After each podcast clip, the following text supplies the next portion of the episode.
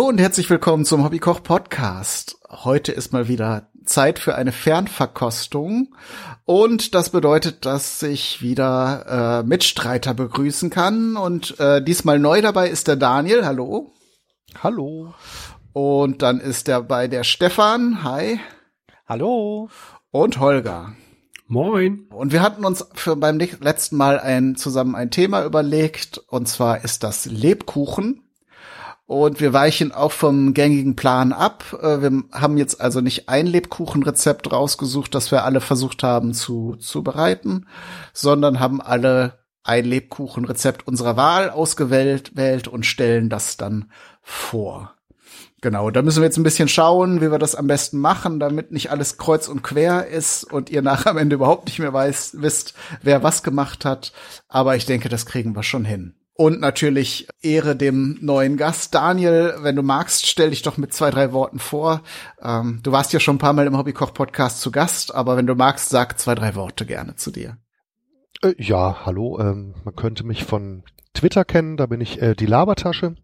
Ansonsten bin ich an den Podcast-Formaten Krümelschublade 4812 und Käsekeller mehr oder weniger beteiligt und äh, man kann mich als Gast gelegentlich auch noch woanders teilweise hören, weil sobald mir jemand ein Mikrofon vor die Nase hält, dann äh, ist vorbei.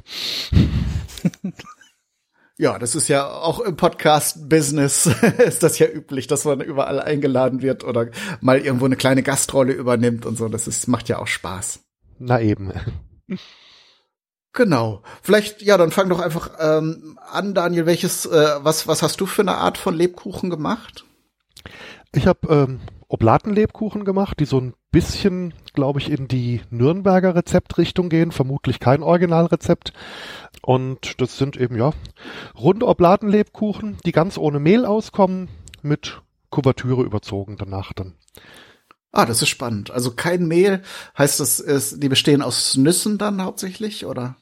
Äh, die bestehen aus gemahlenen Haselnüssen und Nüssel, Nüssen und Mandeln, schwere Worte heute, äh, gehacktem Zitronat Orangat, Eiern, Honig, Zucker und Lebkuchengewürz. Mhm. Ja. Ähm, und das mischt man alles zusammen oder muss man bei der Zubereitung was Besonderes beachten?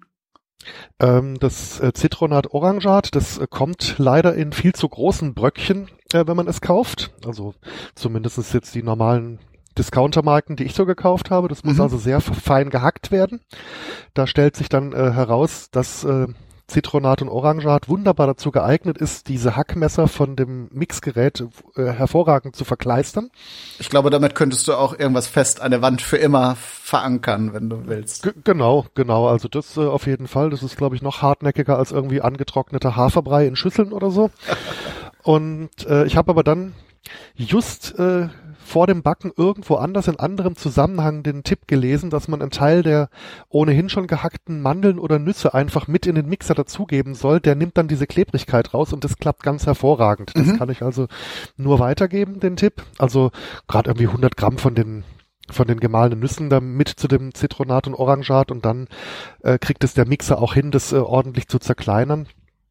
Denn äh, wenn die Bröckchen zu groß bleiben, dann hat man halt so sehr prominente Stückchen davon und das mögen ja viele Leute auch nicht so direkt, äh, wenn der Zitronat-Orangat-Geschmack zu kräftig dann wird. Das ist ja auch so ein polarisierendes Lebensmittel. Wollte ich gerade sagen. Also ich erinnere mich noch aus der Kindheit daran, auch wenn man so Weihnachtsstollen oder so, wo das ja auch verwendet wird, hat, äh, dass ich das als Kind, ist das ja sowieso immer, wenn so intensiv schmeckende Zutaten drin sind, die dann auch noch so in so kleinen Inseln einen überraschen, wenn man drauf beißt, dass ich da überhaupt kein Fan davon war. Ja, ähm, eben. Ne? Und also ich, ich habe bei dem Rezept, so kommt es mir persönlich zumindest vor, eben den Eindruck, dass in dem fein zerkleinerten Zustand es einfach so eine leicht fruchtige Note reingibt und es den Lebkuchen auch relativ saftig macht. Mhm. Das kann ich mir auch vorstellen. Also das ist ja generell der Trick, auch bei so ähm, Gerichten, wo ganze Gewürze reinkommen und man sie aus dem Grund nicht mag, dass man sie, wenn man sie zerkleinert, malt oder hackt oder zerstößt, dass das dann auf jeden Fall besser funktioniert als äh, so Geschmacksexplosionen. Genau, ich, ich sag nur Kümmel in die Gewürzmühle. Mein mhm. persönlicher Tipp. ja, genau. Äh, das, da musste ich auch dran denken. Also so Eintopfgerichte mit Kohl da, oder überhaupt Gerichte mit Kohl, da verwendet man es ja gerne, damit man auch nicht so viel furzen muss. oder an, angeblich, angeblich soll es ja äh, helfen, aber ich weiß, ich habe es noch nie so getestet. Aber da mal so direkte AB-Studien machen. Ja, so. eben einmal, mit einmal mit einmal ohne. genau. Ja. Aber da kenne ich es auch, wenn man so auf Kümmelkörner beißt. Äh, oder es ja. gibt auch so Brote, wo die Kümmelkörner ganz reinkommen. Ist nicht so mein Ding. Aber gemahlen ja. ist es vielleicht besser. Ja, aber äh, was nochmal die Lebkuchenzubereitung anging, also äh, der, die Zutaten kommen so ein bisschen in der Reihenfolge nass, nass zu trocken rein. Also mhm. erstmal die Eier mit äh, dem Honig und dem Zucker schaumig äh, tun, Lebkuchengewürz dazu, dann das äh, fein gehackte Zitronat Orangat, zum Schluss dann die ganzen gemahlenen Mandeln und oder Nüsse und äh, dann streicht man das auf Oblaten und lässt es aber noch eine Stunde antrocknen, bevor man es dann backt. Mhm. Ähm, die brauchen dann gar nicht so lange und nach dem Backen äh, dann eben auskühlen lassen und mit Kuvertüre bestreichen. Also da schreibt das Rezept äh, in der Rezeptmenge von was von 150 Gramm. Das halte ich für ein kleines bisschen optimistisch. Da könnte dann der die letzten drei vielleicht ein bisschen knapp bestrichen werden. Deswegen habe ich mich einfach dazu entschlossen, dann für die Rezeptmenge den den 200 Gramm Riegel, wie er im Laden verkauft wird, einfach komplett zu schmelzen. Dann kommt man auf jeden Fall hin. Mhm. Ja, es ist ja auch eine Ermessenssache und ich glaube, wir hatten ja im Vorgespräch eben schon, äh, es gibt eigentlich kein zu viel Kuvertüre. Ne? Ja, eben. Es ist Schokolade, also hallo. genau. Ähm, genau, muss man, ist ja auch kein diätisches Lebensmittel, da kann man auch mal ein bisschen klotzen. eben. Naja, ich meine, da stecken ja die Früchte in Form von dem Zitronat Orangat drin und dann die ganzen Nüsse. Also im Prinzip ist es wie ein gebackenes Müsli. Ja, ist eigentlich fast ein Salat. genau, Müs Müsli-Riegel, weihnachtliche Edition. so sieht's aus. Genau, ähm, gebacken, bei welcher Temperatur hast du das? Kam das in den Ofen? Ich meine, das, das ist jetzt so ein Punkt. Also ich glaube, das Rezept schreibt was von 130 oder 150 Grad, also ein bisschen weniger. Mhm. Das ist, das ist bei mir ich habe so einen Mini-Backofen und ich weiß nicht, was der, der Thermostatfühler hauptberuflich macht. Temperaturregeln ist es jedenfalls nicht.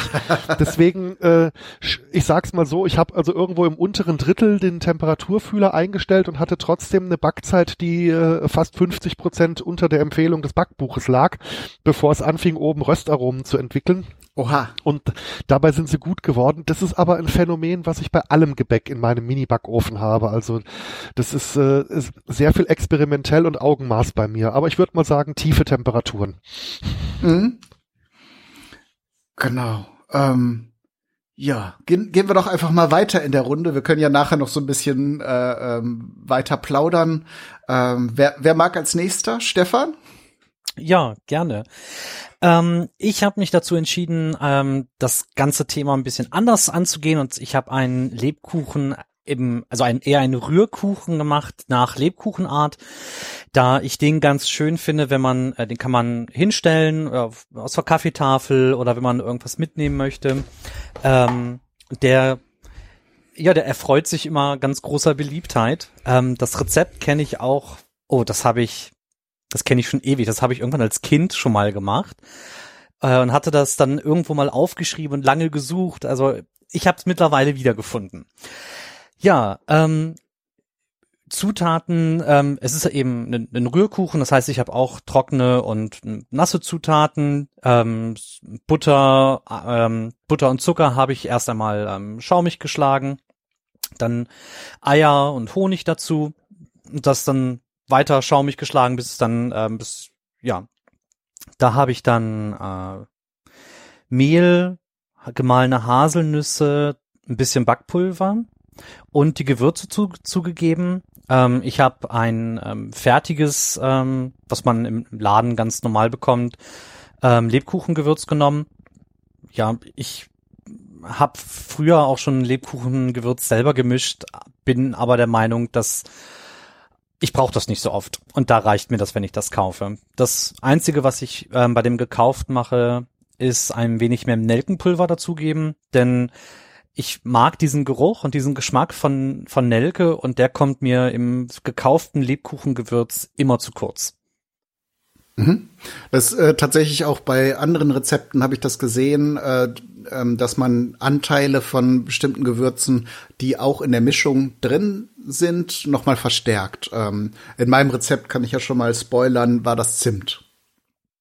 Ja, Zimt habe ich gar nicht, gar nicht extra dazugegeben, dass da reicht das, was in, der Lebkuchenmischung drin ist. Vanillezucker habe ich meinen eigenen dazugegeben. Ja, und ähm, Kakao. Dann, also Back, diesen Backkakao, damit es auch ähm, eine entsprechende Farbe hat.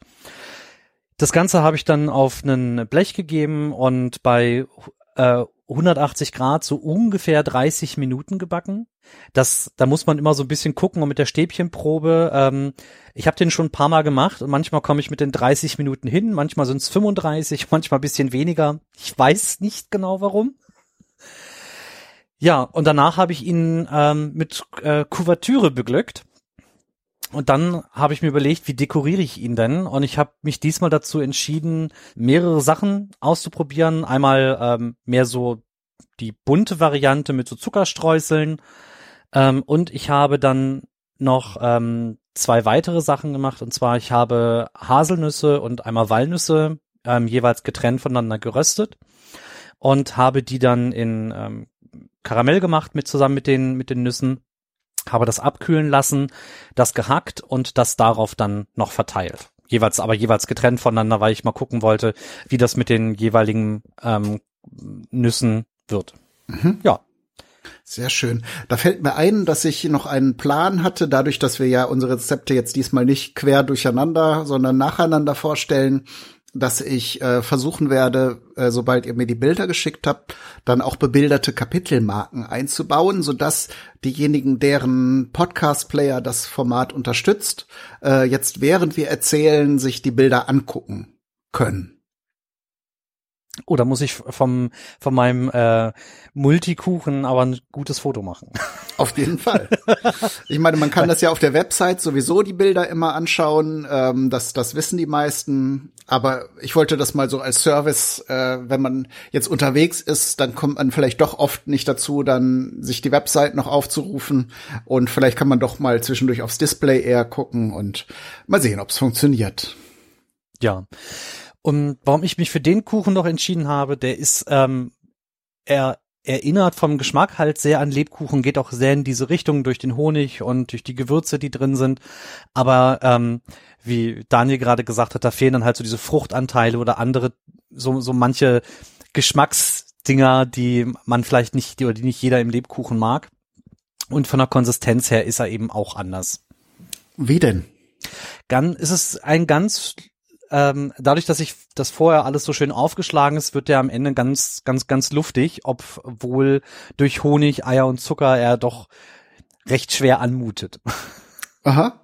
Ist ja eigentlich eine schöne Sache, weil so Lebkuchen kennt man ja eher so als kompakt. Das heißt, je nachdem, also ähm, Backmittel ist ja meist drin, kommen wir ja vielleicht gleich auch noch mal zu. Gibt es ja verschiedene Optionen bei Lebkuchen äh, aus verschiedenen Traditionsgründen. Aber äh, so eine ganz luftige Variante kann ich mir natürlich gut vorstellen. Das gibt dem Ganzen natürlich noch mal einen besonderen Reiz. Mhm. Ähm, vielleicht werfe ich, bevor Holger gleich dran kommt, noch mal ein. Ich habe mir die Mühe gemacht, weil du es jetzt auch gerade erwähnt hast, Stefan, ähm, äh, das Lebkuchengewürz selbst zu machen äh, weil ich es einfach auch noch nie ausprobiert habe und habe mir dann verschiedene Rezepte angeschaut und äh, also wie ich das so mache, einen Querschnitt daraus gemacht. Und tatsächlich ist bei den meisten Lebkuchengewürzen der Hauptanteil Zimt. Also ich habe jetzt in meiner Mischung 30 Gramm Zimt, äh, Nelke natürlich 8 Gramm, 6 Gramm Piment, 6 Gramm Muskatblüte auch noch ein bisschen Muskatnuss. Also da äh, unterscheiden sich die verschiedenen Gewürzmischungen. Ich habe beides da gehabt und habe auch beides reingetan. Aber insgesamt sechs Gramm. Also es sollte dann auch nicht zu viel Muskatnuss sein. Sechs Gramm Kardamom. Da, da habe ich dann, nee, acht Gramm. Da habe ich aber etwas weniger genommen, weil ich nicht diese ganzen Kapseln genommen habe, sondern ich habe irgendwo mal beim Gewürzhändler diese, diese schwarzen Körnchen, wo der ganze Geschmack drin ist, bekommen. Also die Samen, die da drin sind. Da habe ich jetzt etwas weniger genommen. Halber Teelöffel Ingwer, das sind so circa zwei Gramm. Sieben Gramm äh, Sternanis. In manchen Rezepten steht auch Anis. Und ein halber Teelöffel oder ein Gramm Koriandersamen. Und ich habe es probiert, also es schmeckt auf jeden Fall nach Lebkuchengewürz. Das äh, hat funktioniert. Genau, aber bevor ich nachher jetzt mein Rezept erzähle, lassen wir erstmal den Holger zu Wort kommen. Was hast du gemacht für Lebkuchen? Ähm, ich habe einfach mal gegoogelt in so nach Lebkuchen und habe dann auch solche auf dem Bladen gemacht, also ja, so kleine, die man so gut wegessen kann zwischendurch mhm. mal.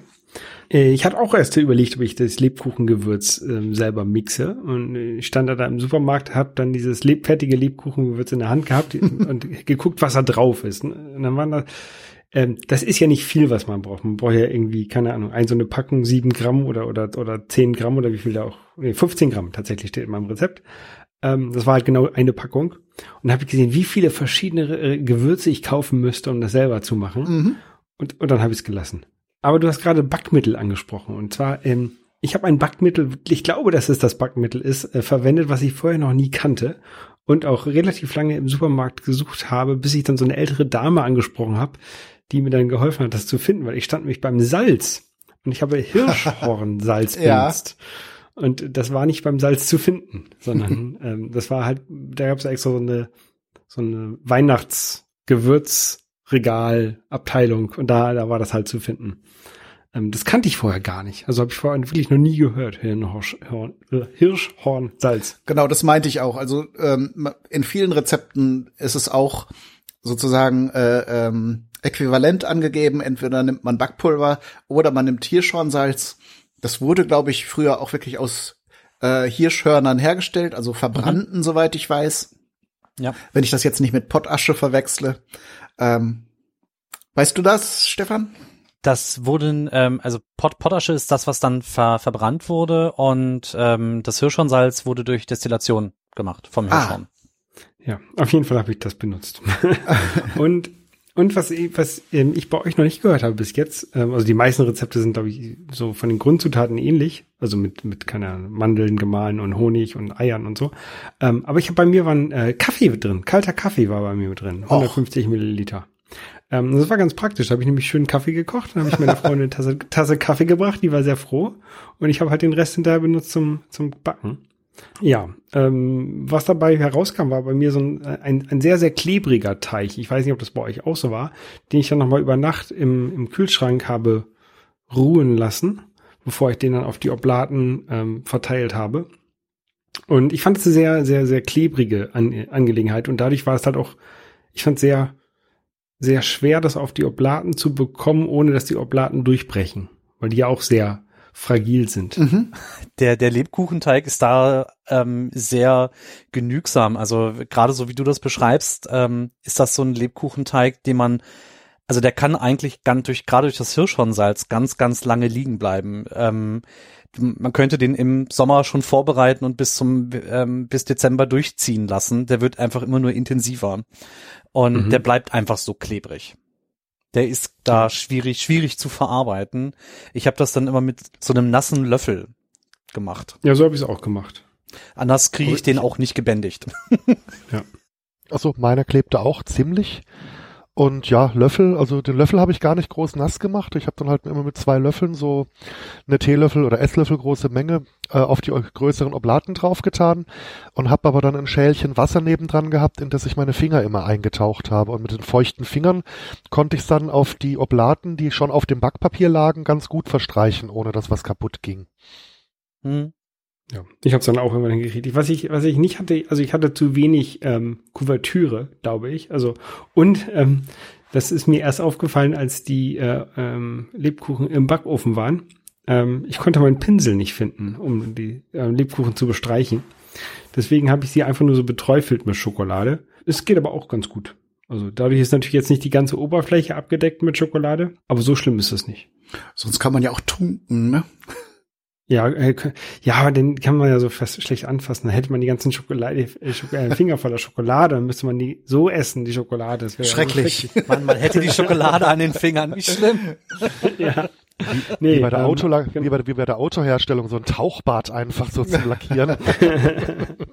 ja, nee, ich habe ja also so ähm, beträufelt. Ähm, ich hatte erst noch überlegt, ob ich auch noch einen, einen Satz mit Zuckerguss mache, weil ich also die, die Industrielebkuchen mit Zuckerguss, die finde ich eigentlich auch mal ganz, äh, ganz lecker.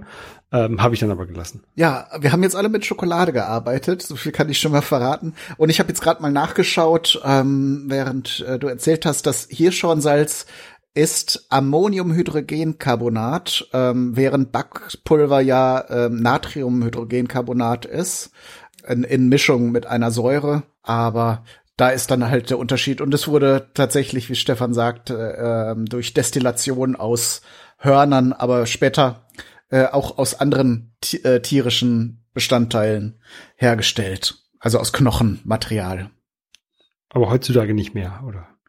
Ähm, ich habe jetzt nicht den ganzen Artikel gelesen. Äh, wahrscheinlich gibt es okay. auch eine Möglichkeit, dass, ähm, warte mal, es wird wahrscheinlich auch chemisch mittlerweile hergestellt, aber. Das wird man synthetisieren, das ist, ist ja nicht so schwer herzustellen. Ja, ist jetzt nicht die komplexe Struktur, kann man wahrscheinlich einfacher aus, äh, weiß ich nicht, aus irgendwelchen Grundkomponenten zusammen herstellen. Ich äh, habe übrigens jetzt äh, noch den ganz besonderen äh, Luxus, dass äh, die Lebkuchen von Daniel ähm, nicht nur per Fernverkostung, sondern auch per Nahverkostung probieren kann. Der äh, liebe Daniel hat mir nämlich auch welche zugeschickt von seinen Lebkuchen. Ähm, ich habe jetzt äh, eben, während ihr erzählt habt, schon mal probiert und ich muss sagen, äh, meine meine frühe Abneigung gegen Zitronat äh, kommt hier überhaupt nicht zum Tragen. Also dieses, äh, was wir eben schon gesagt haben, das feine Zerkleinern hat schon äh, Wunder gewirkt und so so lasse ich mir das auch gefallen. Sehr schön. Ja, ich habe die bei mir, ich habe das ähm, Orangat oder Zitronat bei mir ähm, mit Messer zerkleinert. Das war auch nicht so schön. Also mm. die, der, der Tipp, der Tipp mit dem Mehl, äh, mit den, mit den Mandeln im Mixer, das ist eine ganz gute Idee, glaube ich, fürs nächste Mal. Mhm. Oder wenn man halt Mehl in den Zutaten hat, kann man das wahrscheinlich auch so als Trennmittel dann schon mal draufwerfen. Ja. Irgendwie so. Es, es geht, glaube ich, nur darum, dass sich irgendwas an diesen klebrigen Oberflächen festbeißt, genau. dass die nicht äh, ähm, den, die ganzen Hackmesser zerkleinern. Das ja. also hat bei mir ganz gut funktioniert. Mhm. Und ähm, ja, ich habe jetzt gerade mein Rezept nochmal durchgelesen. Ich habe jetzt gerade schon Angst gehabt, dass ich was vergessen habe beim Backen, aber tatsächlich kommt bei mir gar kein äh, eigenes Backtriebmittel vor in dem Rezept. Das oh. soll so. Ja, ähm, ich glaube, in meinem war auch keins drin. Ah, doch, Natron war drin. Das äh, reagiert wahrscheinlich dann ähm, äh, ist zwar jetzt keine Säure drin in dem Sinn, von daher weiß ich nicht, wo, wo sich das quasi den Reaktionspartner hergeholt hat, aber es hat auf jeden Fall funktioniert. Es waren keine, keine Backsteine nachher. Äh, genau, ich stelle mal mein Rezept vor. Mein, mein Plan war, äh, gefüllte Lebkuchenherzen zu machen, ne, weil ich die persönlich von allen äh, Lebkuchenvarianten am liebsten mag, mit so einem fruchtigen Kern. Ähm, Lebkuchen, je nachdem, wie lange man den lagert, ist ja mal trockener, mal ähm, saftiger. Und ich mochte das halt schon immer gern, wenn dann halt diese Füllung, die enttäuscht auf jeden Fall nicht. Da ist es auf jeden Fall dann ganz schön weich und, und saftig. Und der Teig ist recht einfach. Äh, 125 Gramm brauner Zucker, 125 Gramm Honig, 50 Gramm Butter, eine Prise Salz, ähm, 8 Gramm von meinem Lebkuchengewürz, halber Teelöffel Natron, 300 Gramm Mehl, äh, 20 Gramm Kakaopulver und ein Ei. Da kann ich das bestätigen, was Holger auch gesagt hat. Der Teig war relativ klebrig, ist ja auch sehr viel Zucker drin und Honig und alles Mögliche. Ähm, der Honig wird auch zusammen mit dem Zucker erstmal erhitzt in meinem Rezept. Ähm, und die trockenen Bestandteile werden dann auch nochmal getrennt vermischt. Und diese Honigmischung äh, lässt man natürlich abkühlen, weil es kommt ja ein Ei rein, damit das dann nachher nicht Rührei da drin gibt im Teig. Und diesen Teig hat man, habe ich dann auch über Nacht kalt gestellt. Äh, das hilft dann so ein bisschen auch die Verarbeitbarkeit zu gewährleisten. Und ich habe dann nachher etwas äh, Mehl zum Ausrollen verwendet, dann äh, eben Herzform. Ich habe auch Sterne ausgestochen, weil ich noch eine andere Variante machen wollte. Und die dann mit einer Marmelade, die ich noch im Kühlschrank hatte, äh, gefüllt. Das allerdings war eine Fehlentscheidung. Also nicht geschmacklich, aber ähm, in vielen Rezepten war entweder Pflaumenmus angegeben oder eine Mischung aus irgendeiner Fruchtmarmelade und Pflaumenmus. Und später wurde mir dann auch klar, warum, weil das Pflaumenmus ja eine etwas äh, festere Konsistenz hat. Ähm, und entsprechend kann man dann besser Häufchen äh, zur Füllung äh, in die in die eine Hälfte geben, äh, das äh, während die Marmelade halt zerläuft und da konnte ich dann halt auch nicht so viel reintun, sonst wäre halt beim Verschließen, also man gibt dann die noch eine, ein weiteres Herz oben drauf und drückt es dann am Rand zusammen. Äh, das hat auch soweit gut funktioniert. Allerdings hat nach dem Backen der Teig komplett die Füllung aufgeabsorbiert. Da war also nichts mit fruchtigem Kern. Ähm, das war dann also eher so ein Gesamtkunstwerk. Ähm, war auch lecker, aber so der Effekt, dass man reinbeißt und dann noch mal schön so eine äh, so einen fruchtigen Kern hat, der war halt nicht da. Ähm, und die andere Variante kann ich ja noch gerade verraten. Was ich ausprobiert hatte, war eine ähm, ein Schokoaufstrich äh, mit mit Mandeln. Äh, den den gab es mal irgendwann im Angebot ähm, und da dachte ich, äh, so eine Schokocreme innen drin, das stelle ich mir auch ziemlich cool vor. Aber auch da war ich zu vorsichtig mit, äh, mit dem Befüllen. Da hätte man wesentlich mehr, glaube ich, nehmen müssen damit dann so ein Schokokern da drin ist. Aber das werde ich auf jeden Fall im Auge behalten und mit den entsprechenden Anpassungen beim nächsten Mal nochmal versuchen.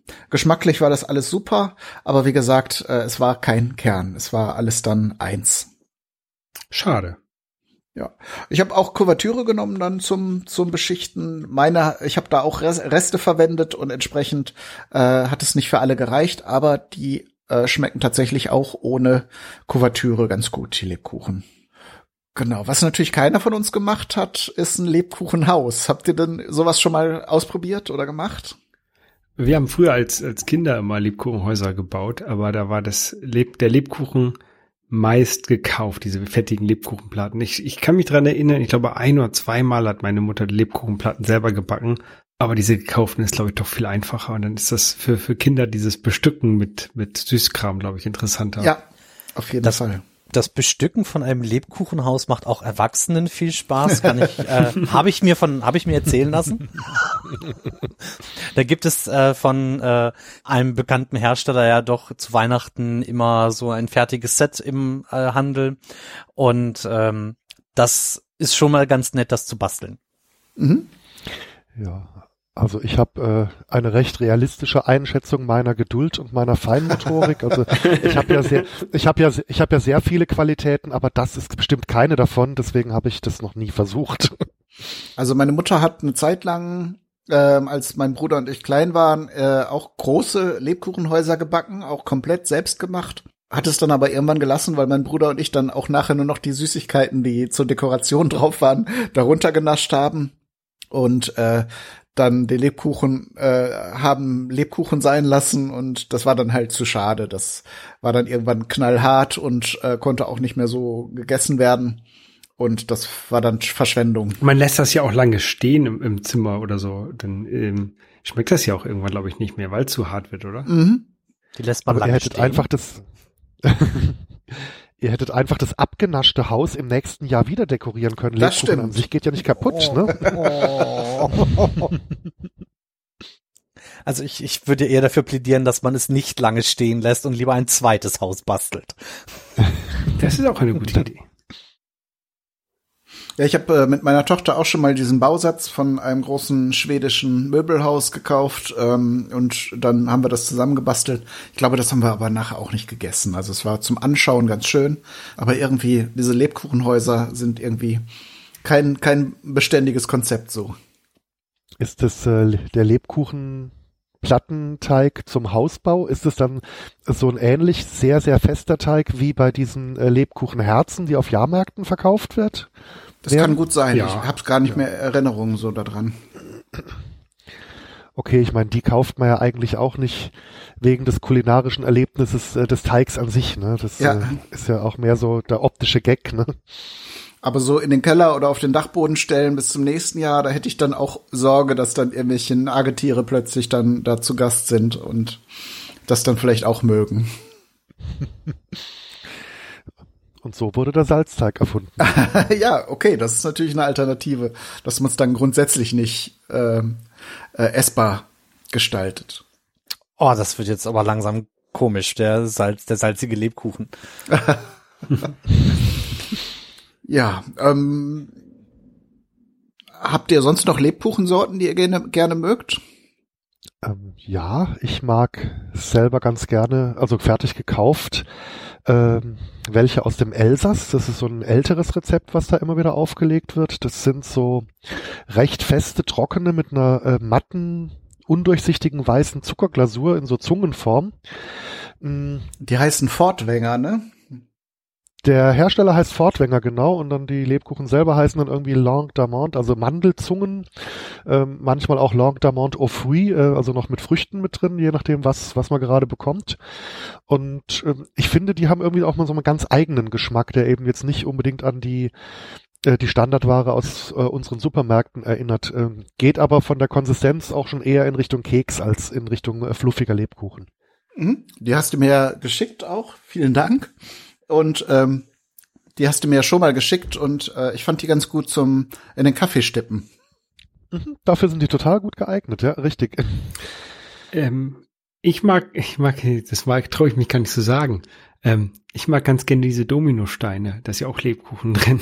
Wieso? Was ist daran verwerflich? Oh, viele mögen die ja nicht wegen dieser, dieser Gelee. Wegen der Glibberschicht? Schicht. Ja. Es gibt aber auch Leute, die genau das nur da rausknabbern und dann äh, ja. alles andere übrig lassen. Also bei Dominostein, da bin ich, da bin ich doch sehr äh, ein anstrengender Kunde, wenn ich die kaufe. Ich kann Persipan nicht leiden. Also gar nicht. Mhm. Und ähm, ganz viele gekaufte Dominosteine äh, setzen halt aus Kostengründen auf Persipan, so dass ich dann immer so durch die Supermarktregale kriechen muss, in welchem Jahr sich denn, also in, in welchem Produkt sich denn in diesem Jahr echtes Marzipan versteckt. ähm, das ist dann äh, immer ein bisschen bisschen schwierig. Aber wenn ich dann eine, welche gefunden habe, dann äh, esse ich die auch ganz gerne. Mhm. Jetzt wahrscheinlich auch ganz unterschiedliche Qualitätsstufen. Ne? Also ich kenne auch nur diese ganz einfachen, günstigen. Also meine, also wenn am liebsten mag ich die von einer großen Kette, die so Süßwarenhäuser be betreibt. Die haben auch Dominosteine und da, die finde ich vom Geschmack her am besten. Ähm, und ansonsten, ich denke, also bei Dominosteinen merkt man, ähm, je günstiger es wird, desto seltsamer werden sie, ja. Die werden auch immer süßer, ne? Weil grundsätzlich ja, ja. bei, bei Süßigkeiten je billiger, desto höher auch der Zuckeranteil. Dann hat man irgendwann nach zwei, drei Stücken schon Zuckerschock und fängt an zu bibbern. Ja, und sie schmecken, sie schmecken einfach auch nicht. Also bei einem richtig guten Dominostein schmeckt jede Schicht auch für sich gut und oder hat halt auch Geschmack. Und bei den wenn, ähm, ganz günstigen, wo dann, was weiß ich, so 99 Cent oder oder sowas, wo es dann abartig günstig wird, ähm, das schmeckt einfach nur noch süß und undefinierbar. Mhm.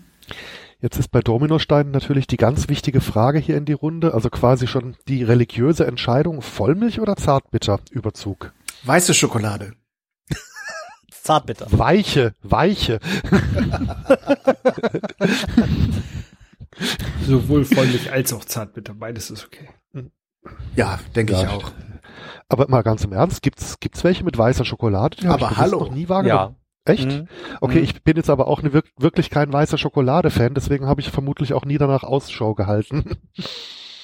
Nee, ich stelle nur für mich fest, dass ich mal ausprobieren möchte, die selbst zu machen. Weil da kann man sich ja dann auch, wenn man die Zutaten selber auswählen darf, äh, nochmal ein Level wirklich erreichen. Also wie quasi den vom Konditor, äh, wo, wo man etwas mehr zahlt und dann auch bessere Zutaten bekommt. Ähm, würde ich das auch, glaube ich, mal selber backen wollen. Hm. Das klingt spannend, ja.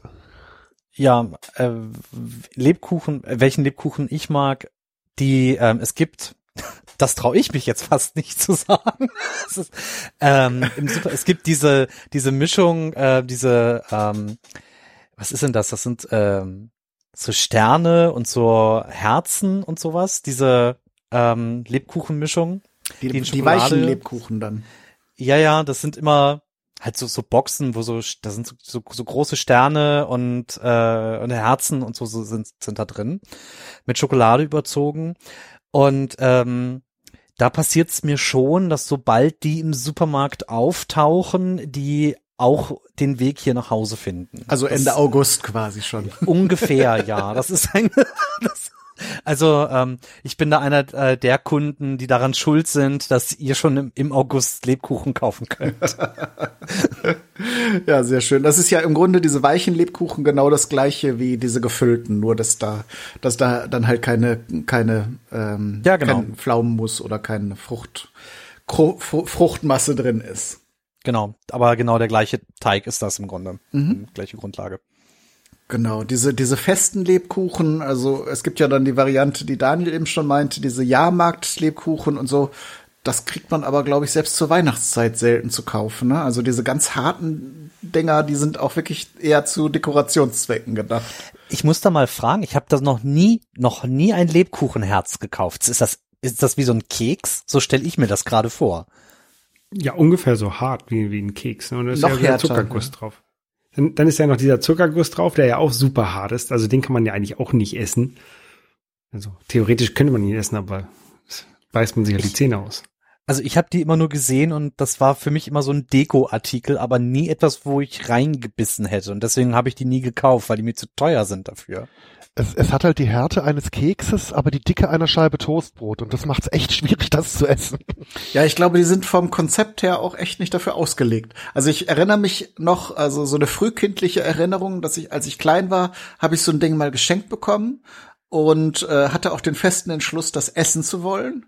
Und ich habe da auch ziemlich lange dran geknabbert, aber das war wirklich, wirklich, es, es war, glaube ich, auch, ist, glaube ich, auch kein Backtriebmittel drin. Die sind wirklich sehr kompakt, also nicht mal wie ein Keks, sondern es sind wirklich, es schmeckt auch nach Lebkuchen, aber es ist solide. Es ist eine toastdicke, solide Scheibe Lebkuchen, damit sie auch wirklich transportsicher und äh, ähm, auf unbestimmte Zeit haltbar sind. Also es ist eher so ein Weihnachtsmerchandise, aber kein, kein Nahrungsmittel. ja, weiß ich nicht. Aus, Okay, da, Was ich, was ich finde, was man so rund ums Jahr in den Supermärkten kaufen kann, was so ein bisschen in die Richtung von diesem Lebkuchen, Herzlebkuchen geht, das sind diese Soßenkuchen, die man da in der, in der Soßenzubehörabteilung kaufen kann Mhm. für manche Sachen. Das sind ja auch eher so wenig gesüßte Lebkuchen und die haben auch diese, diese Härte und Zähigkeit, weil die ja dann irgendwie, keine Ahnung, was man mit denen genau macht, ob man die reibt äh, zum Kochen oder einfach am Stück mitkochen lässt, irgendwas stellt man mit denen bestimmt auch an. ich glaube, die kann man äh, komplett mitkochen oder ja, je nachdem zerkleinern. Das ist ja für so Wildgerichte, ne, dass man die dann quasi in als Bindemittel, aber auch als Würzung dann in die Soße mit reingibt. Wobei ich die hier im Norden eher selten finde im Supermarkt. Das ist dann eher ja jetzt so jetzt Art Herbstzeit Richtung Winter tauchen die mal kurz auf, wenn überhaupt. Also da muss man schon nachsuchen. Ich kenne die eher so, wenn ich in den Süden von Deutschland fahre oder so. Mhm.